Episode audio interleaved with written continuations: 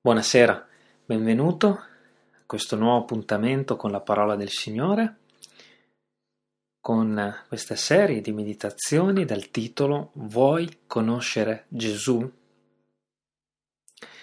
La scelta è tua. Dio ti benedica nel fare questa scelta e se l'hai già fatta ci rallegreremo assieme questa sera delle benedizioni che il Signore Gesù ci ha concesso attraverso la sua parola e gioiremo assieme di quello che Egli ha fatto per noi, degli insegnamenti che ci ha dato. Se invece devi ancora accettare il tuo Salvatore Gesù, non tardare, non aspettare a farlo, ma questa sera stesso, se il tuo cuore è compunto, umiliati davanti alla sua parola Confessa il tuo peccato e sii salvato.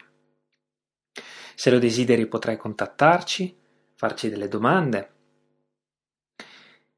Sentiti libero anche di chiedere una copia della Bibbia o del materiale evangelistico a nostra disposizione. Leggeremo questa sera, mediteremo assieme la parola del Signore da Luca, capitolo 4, versetto 16 e vedremo dove la grazia di Dio ci condurrà questa sera. Gesù nella sinagoga di Nazareth. Luca 4, versetto 16.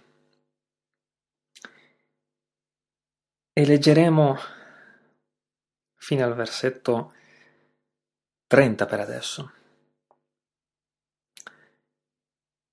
Si recò a Nazareth, quindi Gesù, si recò a Nazareth dove era stato allevato e come era solito entrò in giorno di sabato nella sinagoga e si alzò per leggere.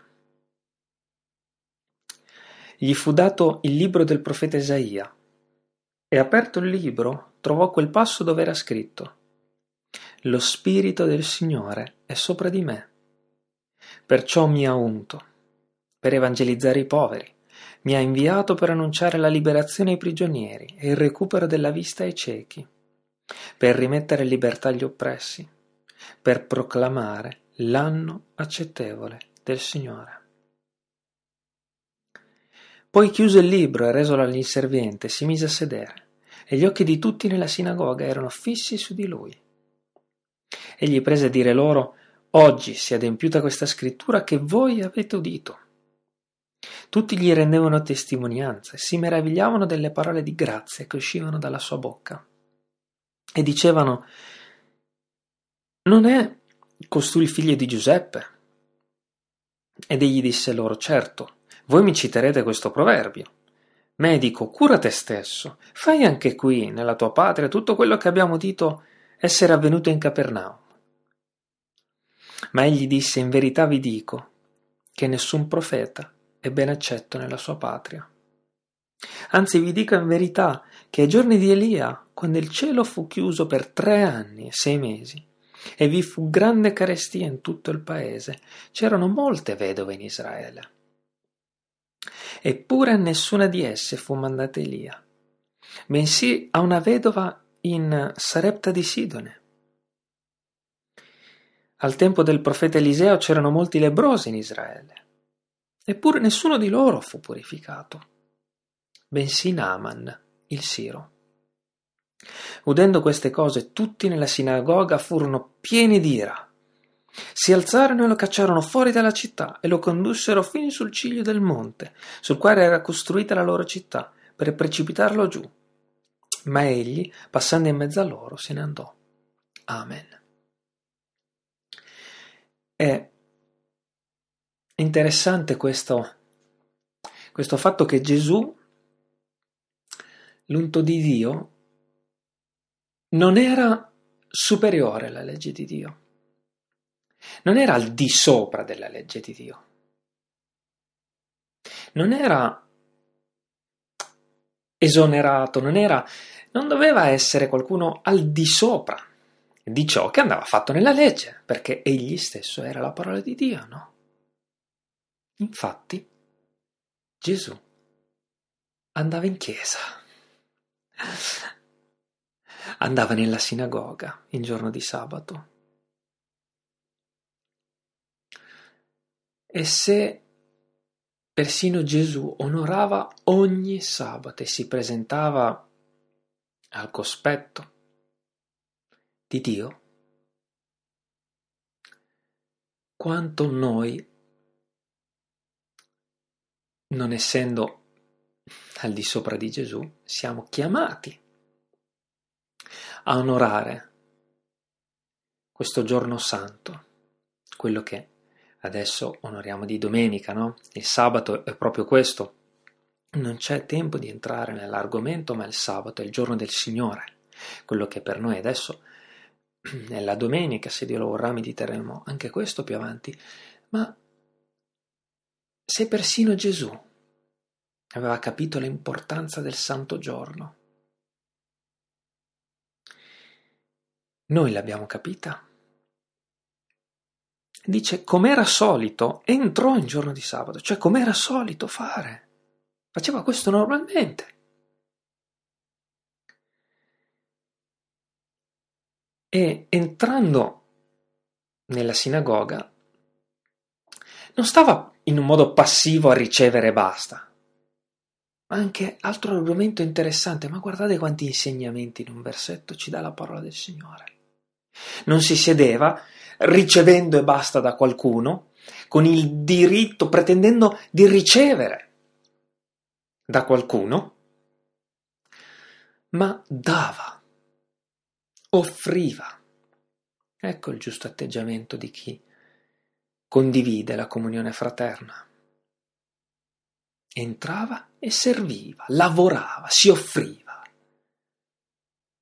Altro che riempire delle sedie con un atteggiamento un po' di chi va al cinema, no? Chissà che programma fanno questa sera in questa chiesa. No.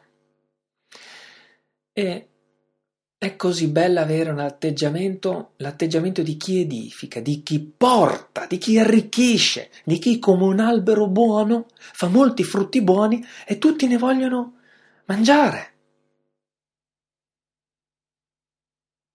E aprì la parola di Dio. E quando noi apriamo la parola, Dio ci guida.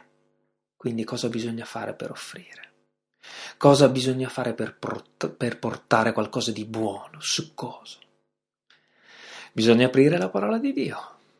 E quando siamo a casa da soli, e quando siamo in chiesa, perché non c'è niente che può venire da noi stessi, che può arricchire. E se la apri, Dio ti guiderà. Ma se non ti presenti, non apri la Bibbia e non apri la bocca, una di queste due tre cose manca e non puoi fare più niente. Conosco alcune persone che forse non vanno in chiesa da mesi, da anni.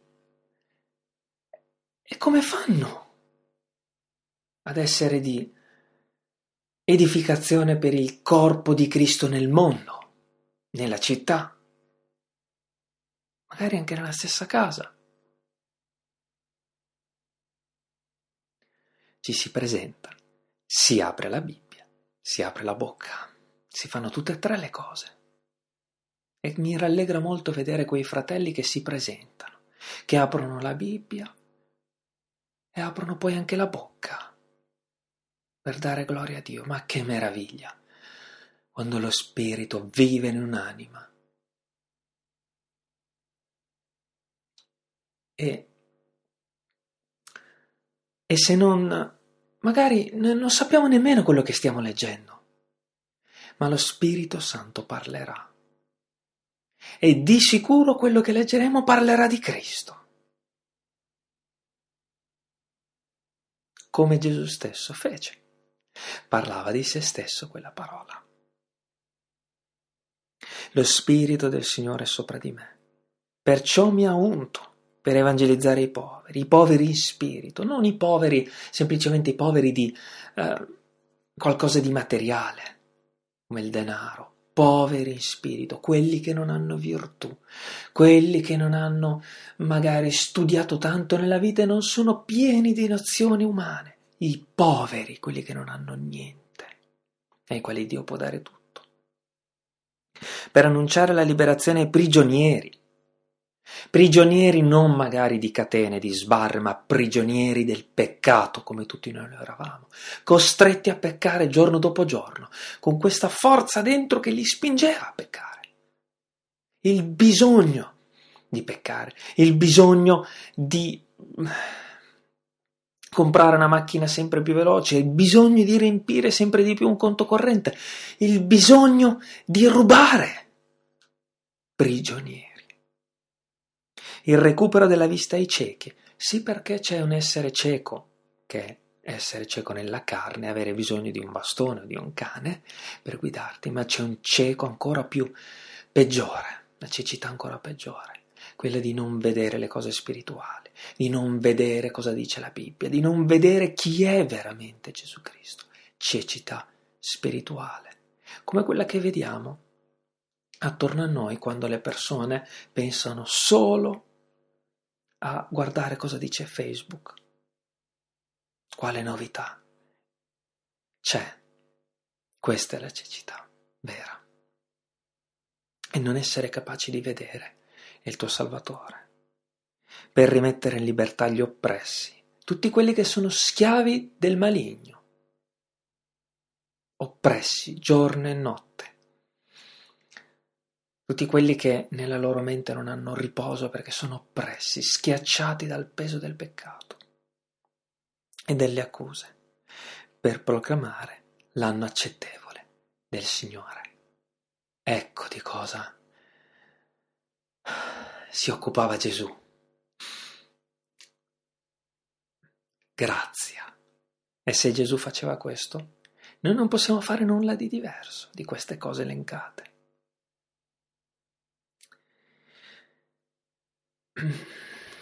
E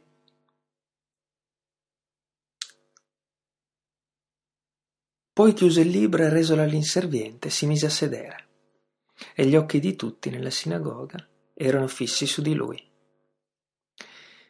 E egli prese a dire loro, oggi si è adempiuta questa scrittura che voi avete udito. Era raro che Gesù si palesasse come Messia.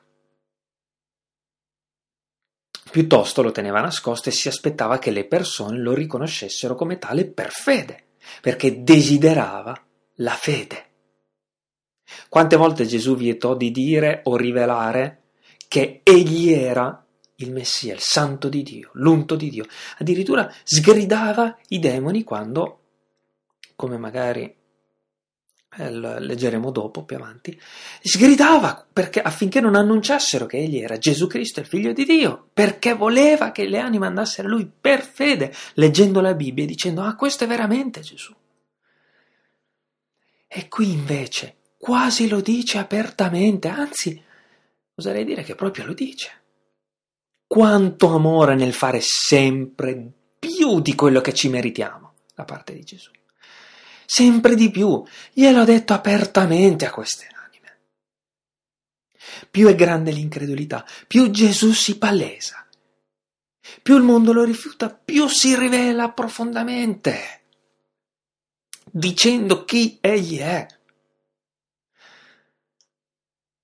nonostante non ce lo meritiamo, nonostante a Nazareth nessuno meritasse un annuncio così grande. In altri casi Gesù non ha rivelato così apertamente chi era. Perché magari c'era un pizzico di fede in più. Più è grande la nostra incredulità, più Gesù nel suo atto di amore si avvicina e si palesa. E come si palesa dunque Gesù? Come si mostrerà a te? Come ti annuncerà chi egli è? Attraverso la Bibbia. Così come è appena avvenuto. Perché noi potremmo anche cercare mille spiegazioni nei libri di questo mondo, mille cose moderne, mille video su YouTube. La Bibbia è colui che non c'è, è la, eh, il, lo strumento di Gesù per annunciare se stesso. la Bibbia è la parola di Dio, colei che annuncia Gesù.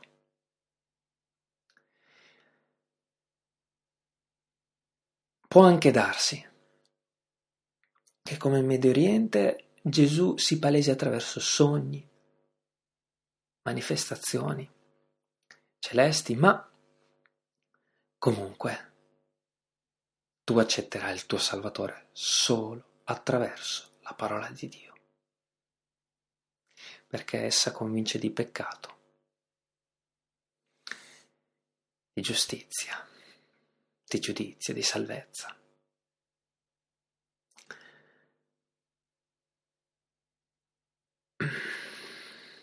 Tutti gli rendevano testimonianza e si meravigliavano delle parole di grazia che uscivano dalla sua bocca. Ecco, tutti si meravigliavano e lo ammiravano, ok?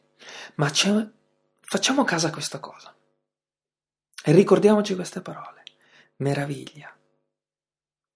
Gli rendevano testimonianza, si meravigliavano ok? Erano stupefatti ed erano gioiosi di questo.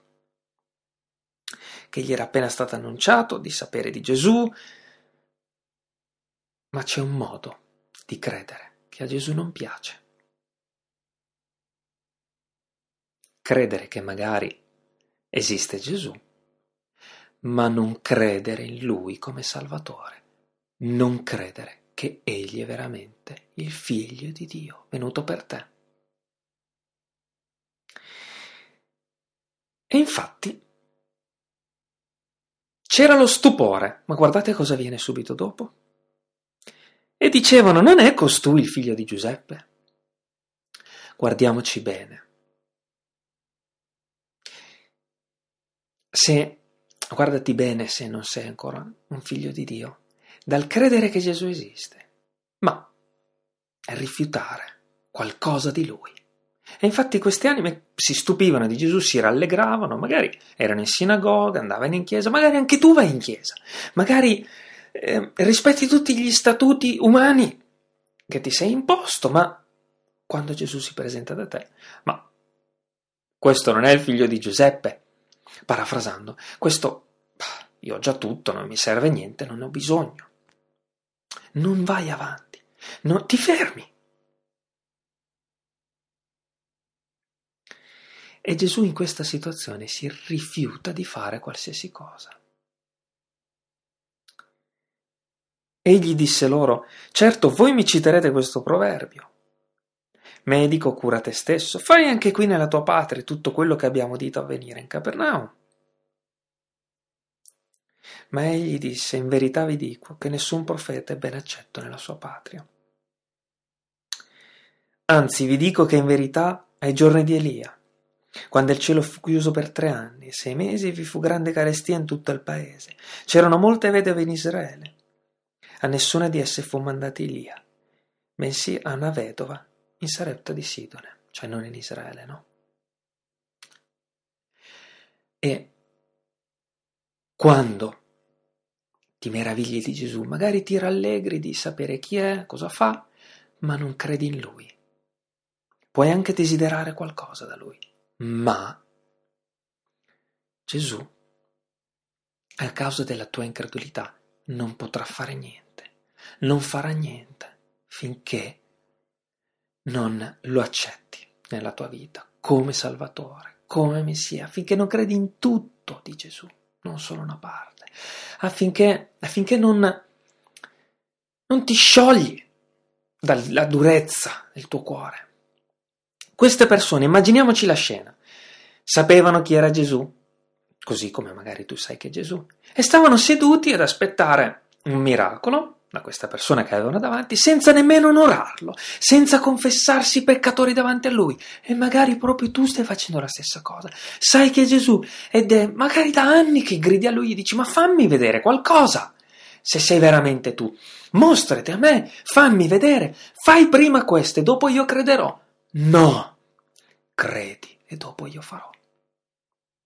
Queste persone prima aspettavano il miracolo e poi magari avrebbero creduto. Non è così che funziona.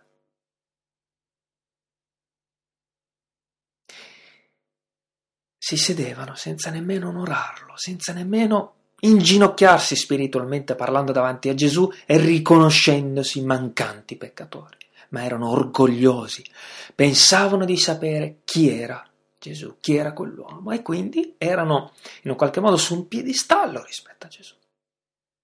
Si sentivano di sapere tutto di lui. Ci guardi il Signore ad avere una Chiesa in questo stato, orgogliosa di sapere chi è Gesù senza umiliarsi davanti a Lui. Perché sapete cosa succede? Che Gesù poi ci svergogna pubblicamente, come ha fatto con questi signori qui. Ci svergogna dicendo, guardate, c'è tanta gente che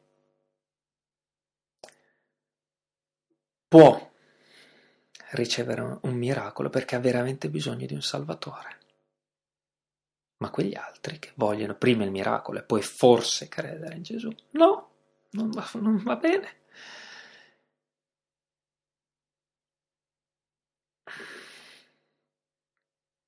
E il fatto è che quando questa è la situazione, Gesù è costretto a denunciare l'incredulità e di una chiesa e di una singola persona, dipende, no?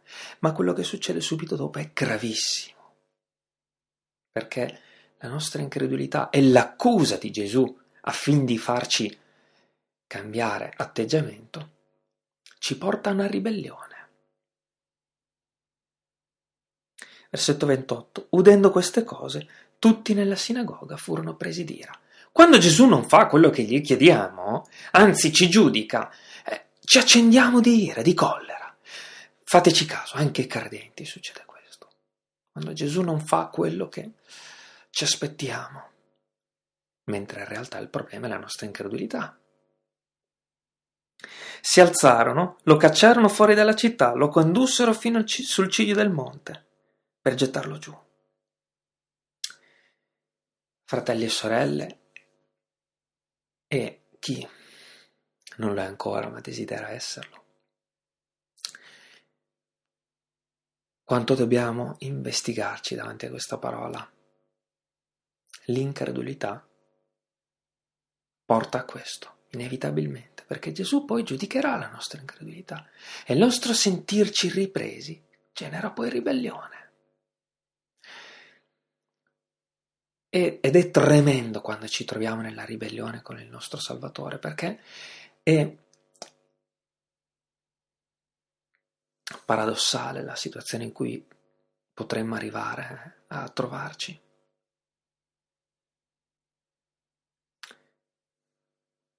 Non abbandoniamo mai quella, quello stato di fedeltà e di santa umiliazione davanti a Gesù, invece dell'innalzamento, di pretendere chi egli è, cosa deve fare, quando farlo.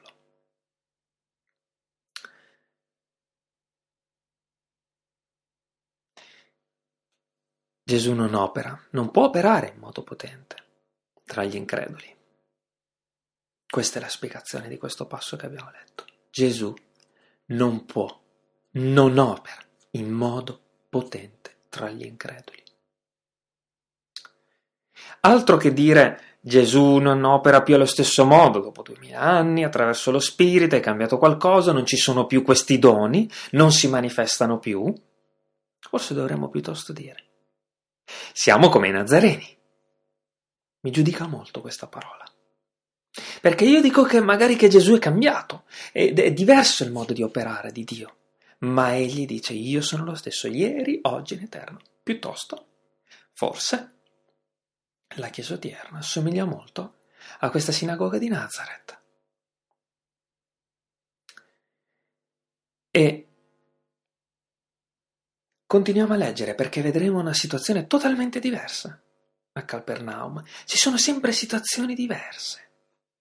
E noi possiamo immedesimarci in quella situazione e capire se il nostro cuore assomiglia a questa sinagoga di Capernaum o a quella di Nazareth, chiederci in quale stato siamo. Versetto 31. Poi discese a Capernaum, città della Galilea, e qui insegnava la gente nei giorni di sabato. Ed essi si stupivano del suo insegnamento perché parlava con autorità. Vedete lo stupore. Come un po' come eh, a Nazareth, no? Ma guardiamo cosa succede. Ora nella sinagoga si trovava un uomo che aveva uno spirito di demonio impuro, il quale gridò a gran voce: Ah, che c'è tra noi e te, Gesù Nazareno? Sei venuto per mandarci in perdizione? Io so chi sei, il santo di Dio.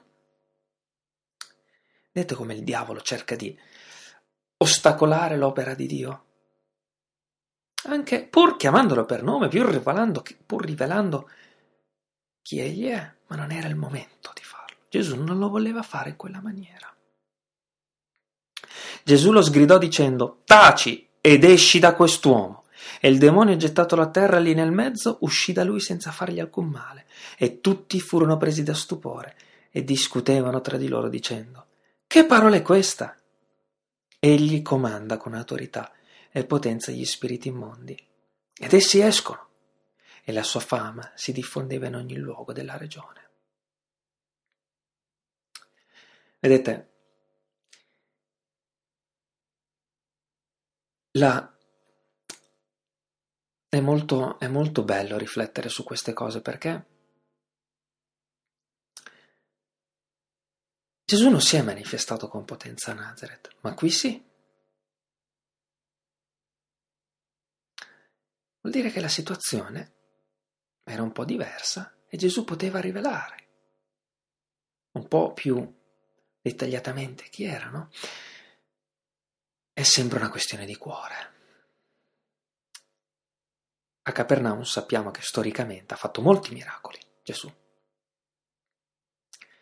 E infatti questo lo dimostra, no? Gesù non si rifiutava di farli, perché il terreno del cuore era un po' più fertile. Quando il terreno del nostro cuore è tale, Gesù può operare. E se il diavolo ci ostacola, se il diavolo ostacola il piano di Dio, significa che c'è un'opera che vuole fermare. Se il diavolo non si manifesta, forse è perché eh, non, non, stai facendo nulla di controproducente per, i, per gli scopi del diavolo, no? Ma quando qualcuno vuole fermarci, ostacolarci, lo fa per fermare il piano di Dio. Quindi rallegriamoci quando c'è qualcuno che ci ostacola, non pensiamo che Dio ci ha abbandonati e che magari siamo nell'errore perché qualcosa sta ostacolando il nostro percorso. È normale, anzi, ma quanti farisei hanno cercato con uno spirito di contesa di fermare l'opera di Dio? Era sempre il diavolo.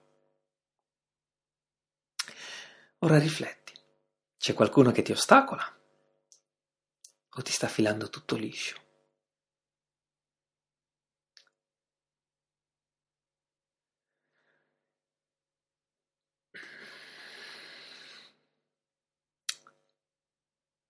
Continuiamo a leggere dal versetto 38.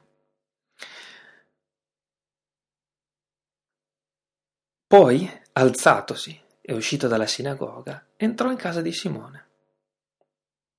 Or la suocera di Simone era tormentata da una gran febbre e lo pregarono per lei. Vedete come ci stiamo spostando nell'atteggiamento da Nazareth a Capernaum, un po' più di fede. E adesso casa di Simone, una vera fede. E non si limitava ad aspettare, ma chiedeva, aspettandosi di ricevere da Gesù. Vedete come ci sono questi tre esempi. La totale incredulità, un pizzico, forse anche con qualche dubbio, ma comunque un pizzico, e una fede genuina. Gesù, chinatosi su di lei, Sgridò la febbre e la febbre la lasciò. Ed ella subito si alzò e si mise a servirli. Ma pensiamo che Gesù non sia disposto ad operare. Altro che domandarci continuamente se lo vuole. Chissà se lo vuole. Ah, forse ho chiesto male. O forse uh, non vuole veramente Gesù. Forse questo e forse quello. Ma qual è il dubbio? Certo che lo vuole. E come? E qui non aveva più motivo di ritirare la sua mano dal fare grandi cose. Perché i cuori glielo permettevano. Perché quello che abbiamo letto prima è che Eliseo non poté fare grandi miracoli in Israele perché nessuno si aspettava di riceverli. Ma Naaman il Siro lo ricevette il miracolo. Attenzione, il Siro, non l'ebreo. Cioè una persona che si umiliò, si confessò peccatore e credeva che Dio avrebbe fatto qualcosa per lui. Infatti lo testimonia il fatto che andò al fiume, si lavò sette volte in obbedienza, no? Quanto, quanto è una faccenda di cuore. Lo stesso nella faccenda di, Eli, di, di Elia. Dove c'è terreno fertile, Elia operava. Dove c'era terreno fertile, e in quel caso il terreno fertile non era in Israele,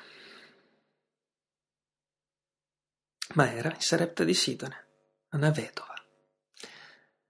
Dio percorre tutta la terra col suo sguardo, cerca chi ha fede, chi può lasciarlo operare nella sua vita e lì opera senza trattenere la sua mano, senza trattenerla, senza frenarla.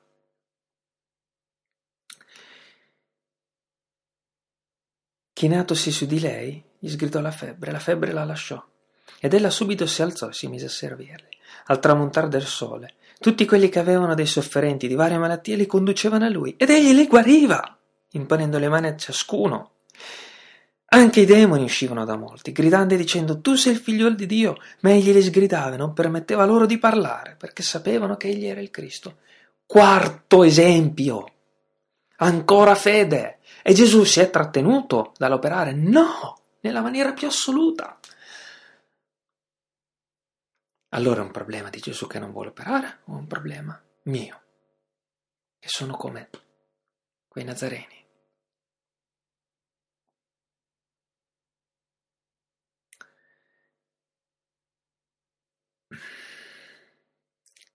Che parola tagliente. È sempre una faccenda di cuore. Sempre.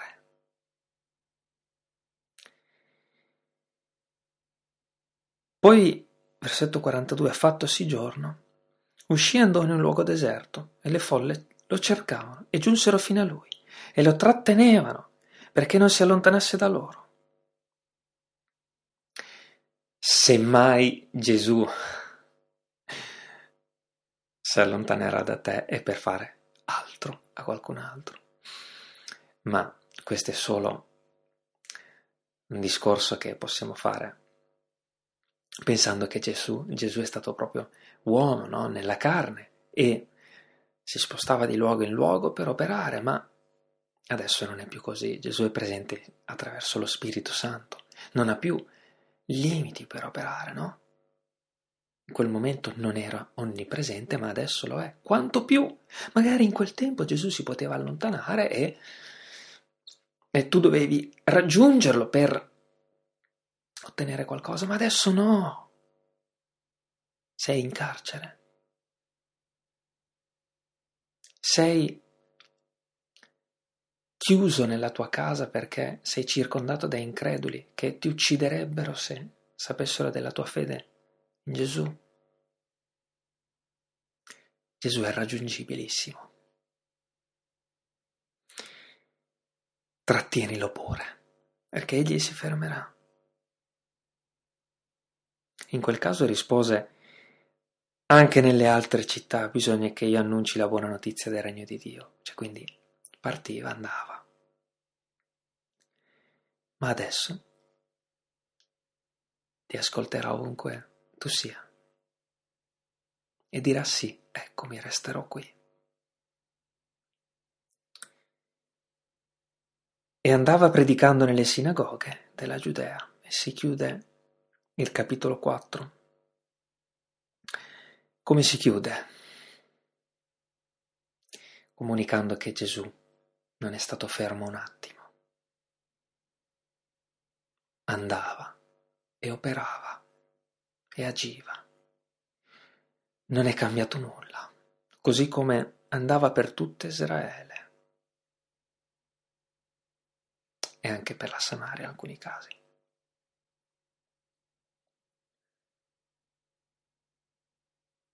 Non è cambiato, Gesù va e annuncia. Gesù va e si aspetta, cerca la fede. È una parola davvero dolce questa di Luca 4, perché ci fa capire come il nostro amato Salvatore è disposto ad operare. E se la dispensazione di Dio a quel tempo era solo in un uomo, solo attraverso il suo figliuolo, oggi lo Spirito Santo può operare in qualunque stanza del mondo, in qualunque luogo del mondo. Chiedi a Gesù così come hanno fatto quelle persone, così come ha fatto Pietro. Chiedi a Gesù.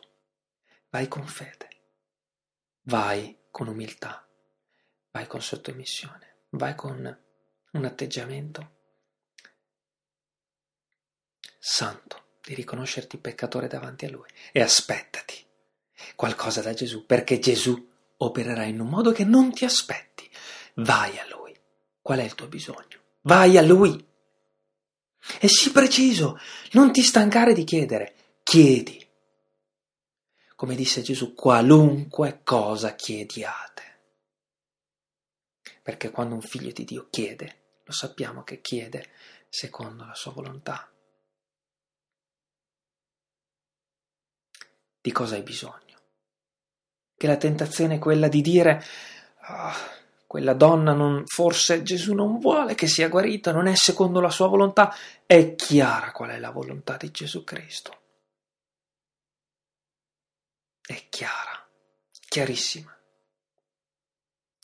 A volte, come l'esempio di Paolo, a volte la sua volontà è altresì chiara e noi ci sottomettiamo ad accettarla.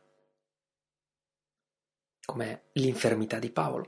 Paolo si fermò a tre richieste e accettò la mano di Dio in quel caso, ma è altresì scritto nella parola di Dio che se non ci stanchiamo di chiedere, Dio si arrenderà alla nostra richiesta, qualunque essa sia. E quindi sta a te, no, poi se accettare quello che Dio ha permesso nella tua vita o se continuare a chiedere perché vuoi quel miracolo che Dio ti ha promesso. La fede è molto importante, no? Accettare quello che Dio ha permesso, come fece Paolo, è un grande dono, ma altresì chiedere e aspettarsi che quella, come quella donna si alzi, così anche tu nella tua vita riceva quello che ti aspetti. È altresì un dono, il dono della fede, no? Di credere non, non giriamo troppo con la mente, non facciamo troppi giri, chiediamo quello che desideriamo veramente, perché il Padre nostro conosce i nostri bisogni. Chiediamo e aspettiamoci di ricevere, secondo la volontà buona, santa, accettevole del nostro Signore Gesù, che ci ama. Che Dio ti benedica. Amen.